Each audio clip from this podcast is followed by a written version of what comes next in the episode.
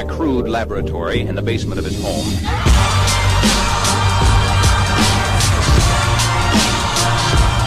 Welcome to the Tech Today podcast powered by CEO Raider. It is your host, John Mayetta. The Open Data Initiative, which was launched last year by SAP, Adobe, and Microsoft, and which was expanded this year at the Adobe Summit. What is the Open Data Initiative? Well, I'll give it to, to you from the horse's mouth. From the press release, as originally announced last September, Adobe, Microsoft, and SAP have embarked on a new approach to business data that will help companies transform their customer experiences through real time insights delivered from the cloud. The three partners outlined a common approach and set of resources for customers in an initial announcement last September, meaning September of 18, with the ambition of helping customers create new connections across previously siloed data, more seamlessly garner intelligence, and ultimately better serve brands with an improved view of their customer interactions. Sounds like the initiative, very different, of course, but sounds like the initiative that I spoke about earlier in, in, the most recent episode of the podcast with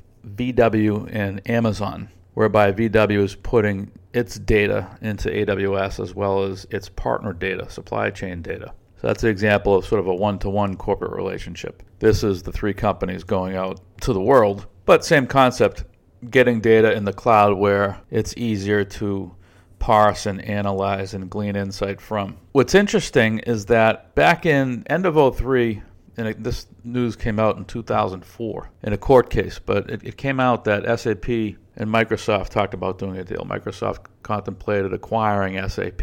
And the reason they didn't do so was that the post deal integration just would have been difficult. You know, at that time, all this software was on premise.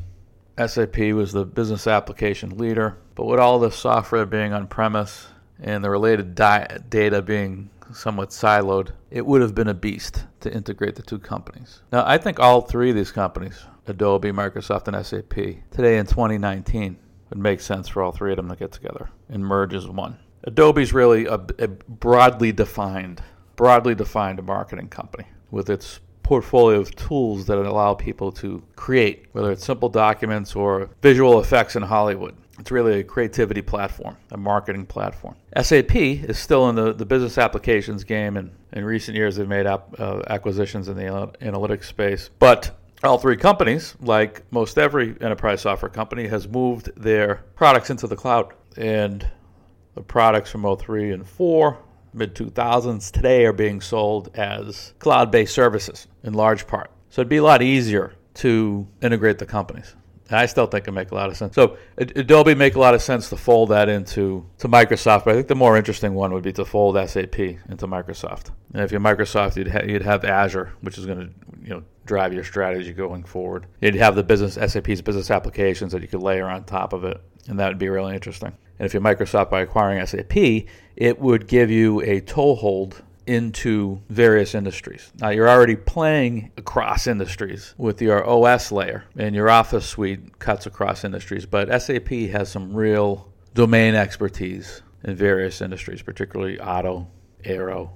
And what's also interesting is Hasso Plattner, one of SAP's co founders and, and sort of the, the co founder that leads the charge, if you will, behind the scenes. What's going to be his last act? Hasso's 75 years old. Is he just going to let Bill McDermott run this thing in perpetuity, who's doing a fine job as CEO? Because SAP, I would argue today, is a subscale asset. They've got whatever, they've got 130 something billion market cap. Microsoft is a shade under 900 billion. So you're not going to overtake Microsoft if you're SAP. That game's over. You're not one of the giants, the giants being Microsoft, Amazon, Apple. I'm not sure they're going to be a giant for much longer, given that goofy content strategy that they rolled out earlier this week uh, and of course Google. So, how about Hasso's last act as lead founder of SAP? Negotiate a sale of the company to Microsoft. Makes sense to me. That's all for now. See you next time.